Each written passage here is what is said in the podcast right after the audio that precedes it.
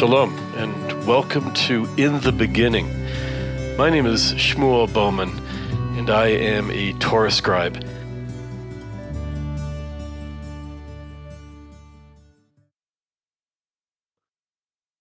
This Shabbat, we read the Torah portion called Noach, Noah, which, as the name denotes, is about Noah, the man, his family, the jumbo life raft, the animals, and of course the flood. Let's look a bit closer at the words in Hebrew in the Bible. The book of Genesis, chapter 6, verses 11 through 13.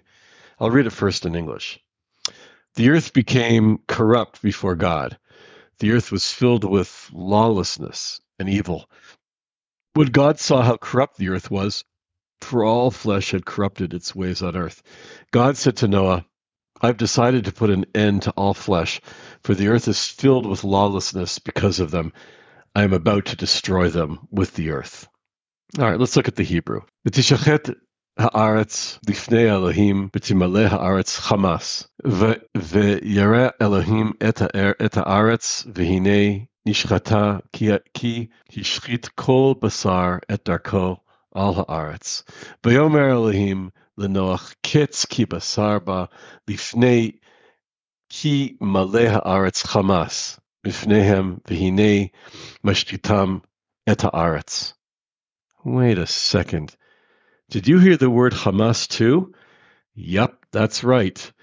3,300 years ago, when the Torah was gifted to Moses by God at Mount Sinai, the word Hamas was specifically chosen to describe an evil so terrible, a lawlessness so beyond comprehension, that the only, the one and only response by God Almighty was the complete destruction of all humanity and the earth they corrupted. It seems rather uncompromising, wouldn't you say? somewhat sweeping and ruthless, right?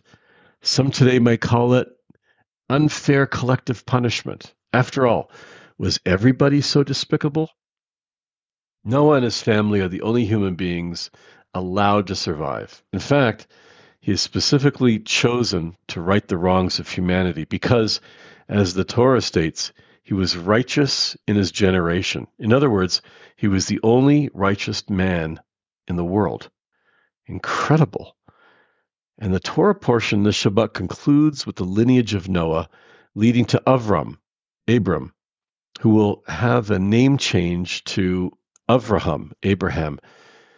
And together with Sarah, will give birth to the nation of Israel and the repairing and fixing of a world drowned.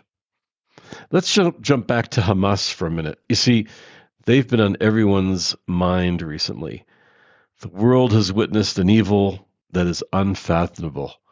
As one Israeli commentator said during a television interview, we're going to need to invent new words to describe the atrocities of Hamas because the words we have do not adequately describe the horrors these terrorists committed on Shabbat, Saturday, October the 7th, when 1,500 of them went on a killing rampage in southern Israel, butchering, burning, raping, wounding thousands of Israelis, including many people from other nations.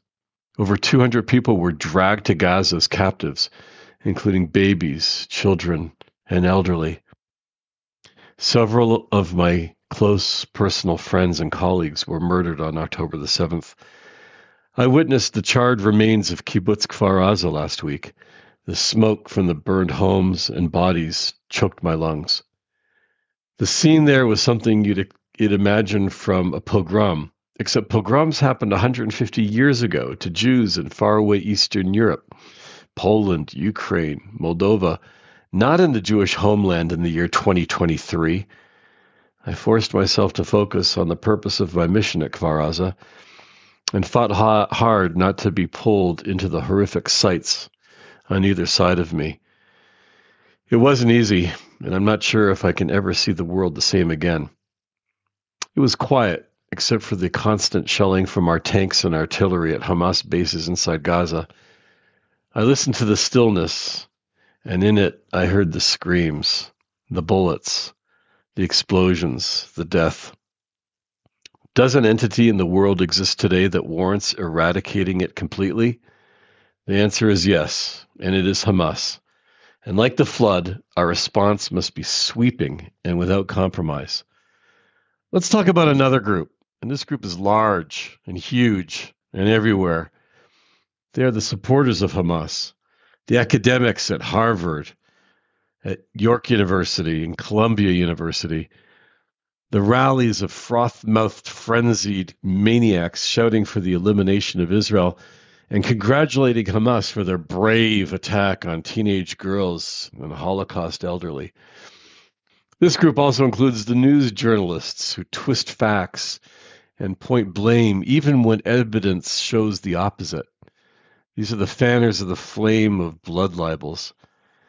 And then there are the lawmakers in so called enlightened countries like Canada, the US, and the United Kingdom who equate the innocent victims of Hamas terror with the, with the Hamas terrorists themselves, or draw a line comparing the bloodthirsty Hamas beasts with the IDF, Israel Defense Forces, the most ethical and moral army in the world.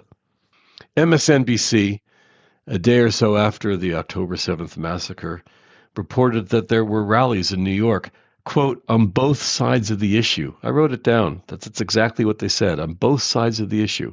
I wanted to ask the MSNBC news anchor, which issue is that? What both sides are you referring to? Are you pro or against decapitating babies at Kibbutz Be'eri? What the hell are you talking about? Let me be clear, dear friends. A few weeks ago, before all this happened, I would have said about the anti Israel protesters and pundits that they were uninformed, confused, naive, brainwashed, stupid. Today, with everything we know and have seen and heard, anyone supporting Hamas by participating in rallies or writing op eds or spewing poison on social media or TV or radio is evil. Yes, evil.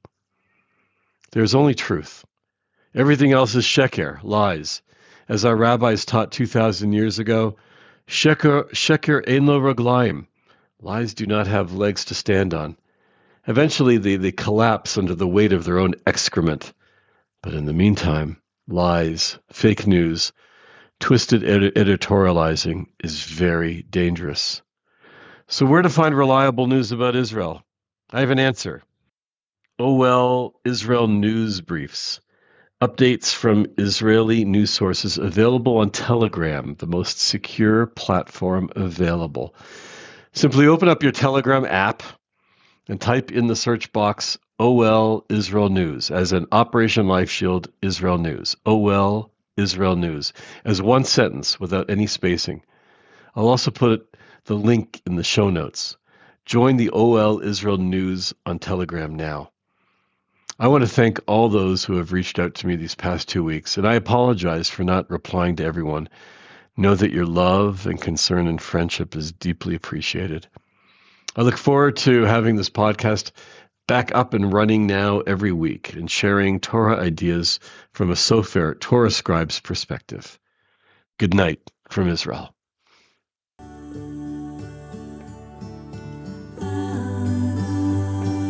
Please join me every week for new ideas and uh, let's share these secrets together.